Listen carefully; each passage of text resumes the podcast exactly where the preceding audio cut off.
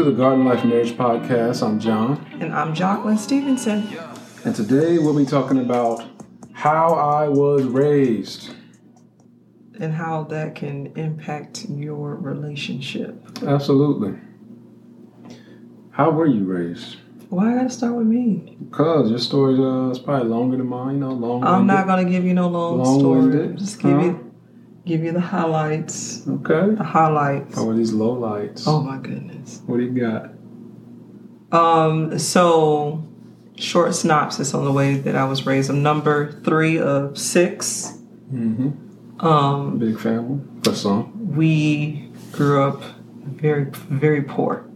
Uh, and Happy Days hadn't arrived yet? Uh, happy Days had not yet arrived yet. Oh, okay. Uh, around poverty and violence most of my uh, upbringing. And I liken it to when you watch those movies and they have like a new family moving into the community and the neighbors are like, there goes the neighborhood. Yeah, we were, th- we were that family mm-hmm. that, that the neighbors were like, there goes the neighborhood. it was, it was a mess. But in the mess, um, me and my siblings, like I distinctively remember me and my siblings like being in elementary school, like we got to get this together. We ain't gonna make it. So, yeah. so me and my siblings are super tight, even though we don't talk regularly. We are we are all super tight. My experience uh, similar in the fact that we grew up not having. You're number one of five. A lot of money. True, one of five. I'm the oldest. Uh, three brothers, one sister. So there's that that dynamic. Grew up in Ohio, Columbus, Ohio. Go Bucks. Or whatever. But um, yeah, grew up like I said, not not having a lot of money. So there's there was that. Oh, there was a difference though, because you said you grew up broke. I grew up poor. Because remember you said when you were like you had mice in the house, and I we said had we had, we had rats too, and you no said rats. no, no, no. It's a difference. There's a difference. Mice. An infestation is still an infestation. It is. Just so we're clear. There's a time there was a bat in the house too. Oh but, goodness. You know. Okay. So what happens when you open the windows but you don't have screens? Every now and again a bat will get in there. Not in the South, dude. That's just that's just a Midwest thing. Mm-hmm. Continue. So in the way we were raised, most of my family, what I'm saying, my cousins, my grandparents, all from Columbus. So I saw them on a regular basis up until about the age of 12. Then we moved from Columbus, Ohio, Cincinnati, Ohio.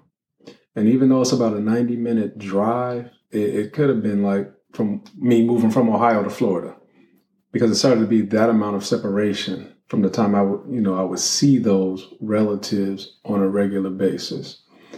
And unlike some families, I'm close to the people I see on a regular basis.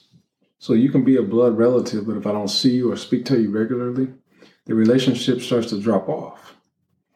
And so I notice, you know, years later, um, that about myself, but going from Columbus to Cincinnati, there was a time when we lived in Pennsylvania, small town called Shippensburg. From there, back to Cincinnati, another stint in Columbus, Orlando, Florida, ultimately Jacksonville, Florida. And so for me, moving like that, I think uh, ninth grade, one one school year, tenth, eleventh, a different school, twelve, another school. So it was hard to create roots, but it also put me in a place where it was like I didn't feel like I needed that either. I got used to moving and kind of just being by myself or with the people I'm around. And so I see how that's played out now that we're grown, have children, and even in the way we interact with our family. So I think that difference, I think that was a notable difference that showed up in our marriage Mm-hmm. um, because I am very close to my family to the point where if there is a need with one of my siblings, no matter who it is, it's a given that we gonna we just gonna support. It's just like a given. Um, so when it came down to, um, I think the model that I was raised up in is that like we we just we support not I don't want to say support because it sounds like you don't support. You support, but your family unit is different from your siblings' family unit. Whereas I might know I might not know everything about my siblings' family unit, but I know if they ask for something, it's it's if I got it, they got it. And you're like, whoa. Let's talk about this. yeah, let's talk about this. You you will be almost like those. Imagine the Olympic rings, how they kind of overlap.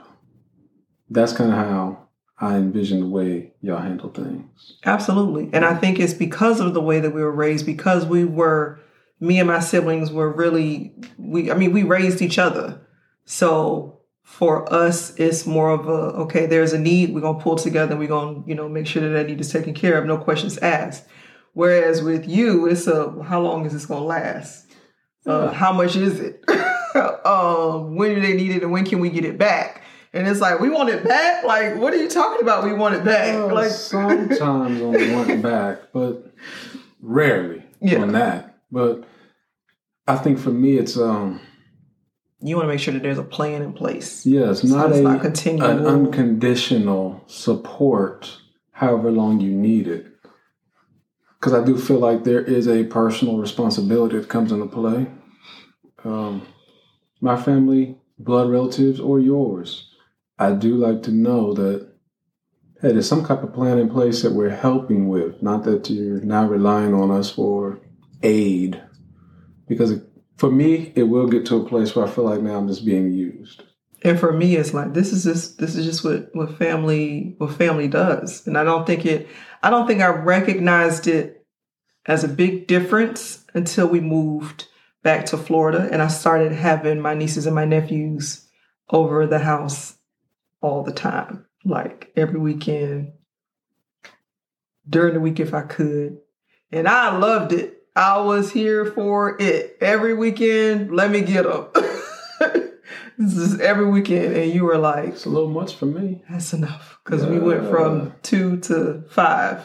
Just four and then five and you know the when children are young they just want to run around the house so and I was here got to for be a little much so yeah, I think that was definitely um, the the difference in the way that that we were raised, just in the way that I think we we get together too. Um, it's just it's just a different different type of connection because I mean I I feel like you're close to your siblings. but it's just a you, you're absolutely right different. we keep talking about a difference because there are certain let's say the holidays what that means to you and the getting together with the family and the tradition around it i think that's another thing we're seeing the differences it's just having those family traditions also Yeah, And it all goes back to how you're raised, or now, how do you want to move forward? And because it wasn't a big deal for me growing up, it wasn't a big deal as a grown up. And so I had to really put myself in a place of okay, if this is important to you, I'm to do all I can to help make this day be what you want it to be, yeah, as opposed to having the attitude of it's not a big deal. Because just because it's not a big deal to me doesn't mean it wasn't a big deal to her. So having the family over here hosting or preparing a lot of food and taking it to them is a part of our, you can say our holiday season. And it does go back to just how you were raised. yeah, yeah. Because the holiday season wasn't always that great, so now I make a big. Uh, it's interesting because even though my background wasn't that great, it's almost like I swung the pendulum the opposite way and tried to do the opposite of everything, even to the point where um, when our kids say that they are they're hungry like that, Mm. I think because I knew hunger. I never want that. I never want that to to to be an experience for my for for our kids. So when our kids say it's hungry, it's like it's like sh- we're shutting the, the city down. Like get some food. How did it get to this point? What have you been doing? Why did you not like prepare meals in advance? It's like it's it's a big deal. And he and he has to remind me like, dear, They're all right. They are all right. They're all right. They all right. They don't want to stop watching those cartoons to eat.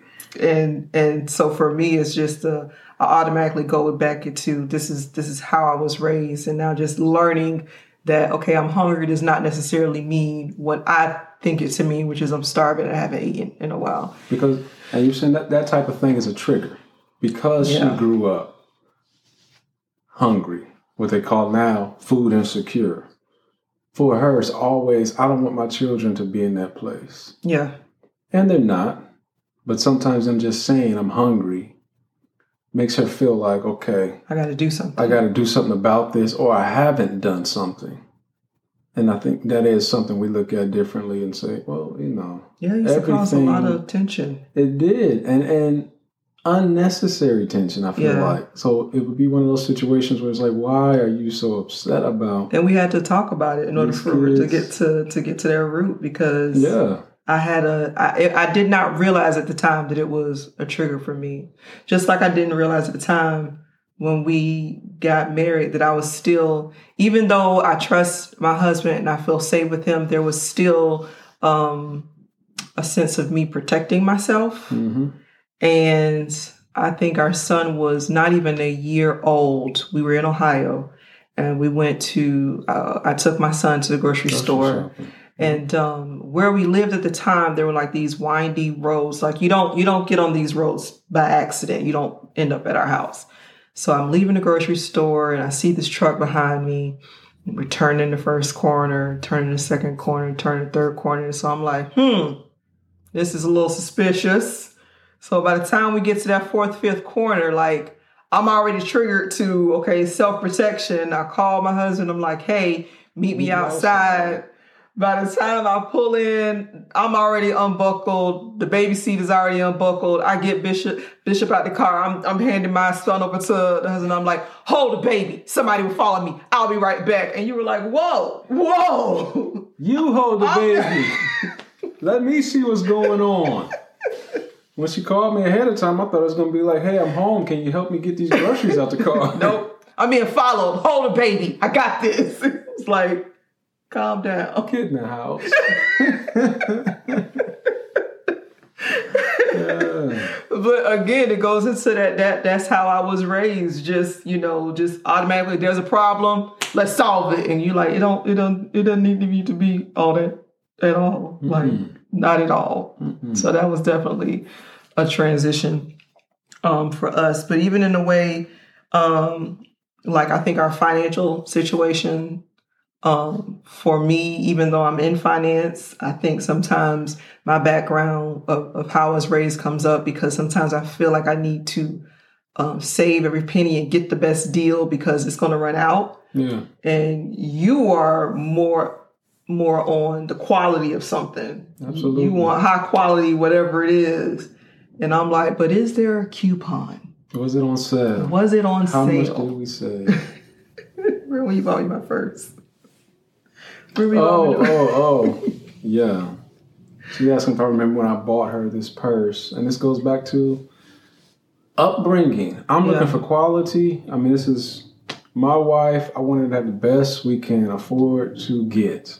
So I get her a purse for Christmas. When she's mentioned, you know, I want this. We're able to get it. I give it to her, and she's she's she's in about it. She's enjoying it. She likes I it. I did like it. But what she liked more was the fact that it was on sale when I purchased it. That was the biggest gift of all. I was like, how much did you say? Yeah, Twenty percent. the biggest gift of all. So then, how? Let's talk about how this could be problematic if you don't recognize Mm. the triggers. Well, see, recognizing the triggers and addressing them goes. Yeah. That's that's just your communication. Okay, that's what we're touching on there. Because it's one thing to see it, hear about it, but are you going to make the change so that the, your partner feels comfortable? They feel loved. They feel like you're hearing me and you're making a change for my benefit. Because when you don't make those changes, then it does make the relationship tense. It can make the atmosphere in your house uh, awkward. Mhm. And you've got couples who are two and three days in the same house without talking to each other because when they do speak, the things they're saying to each other are triggering bad memories. Yeah. Um, or you're responding from the trauma. yeah. Yeah. Yeah. So it's really just getting to the root of it. And then allowing space and time for your partner to change. Because even today, okay, I told you that my upbringing was surrounded by mostly poverty and violence.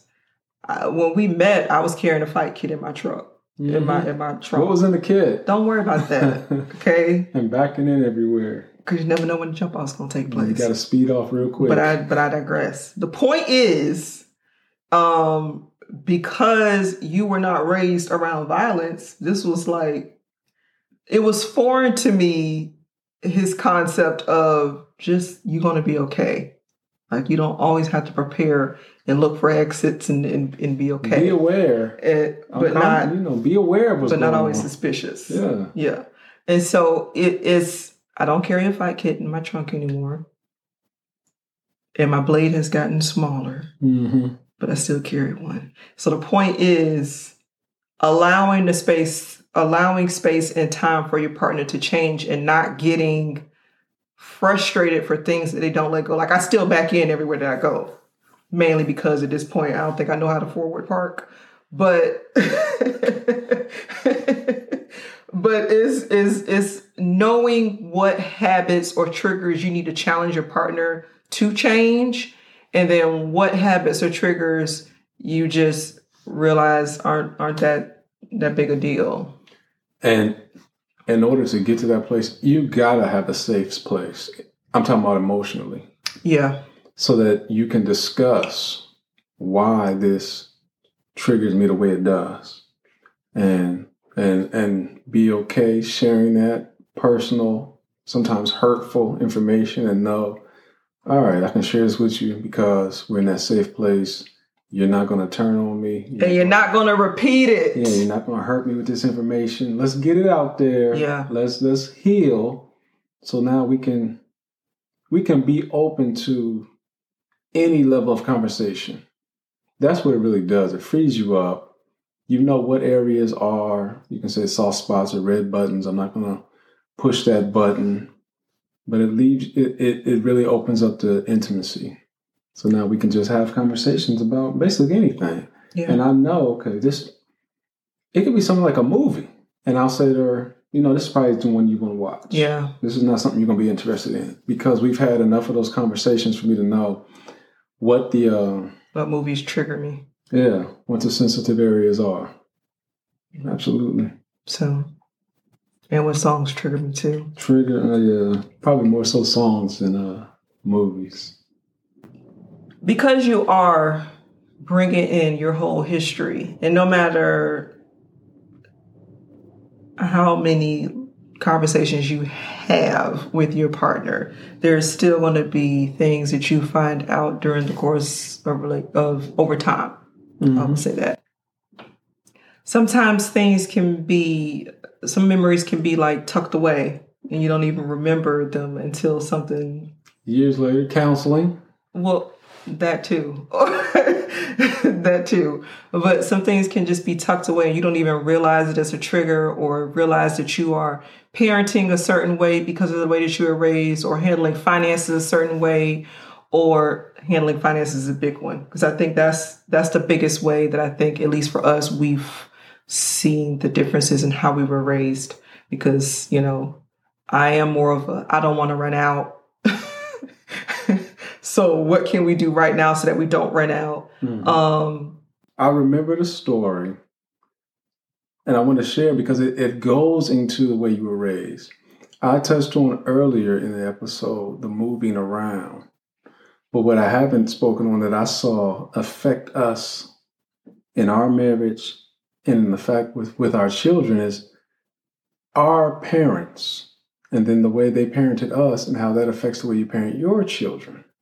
And so that's one thing I found out later in life that I had not necessarily addressed issues I had with my parents, and it was coming across with the way I was raising my son. Not as much my daughter, but my son. And so it was a couple years ago.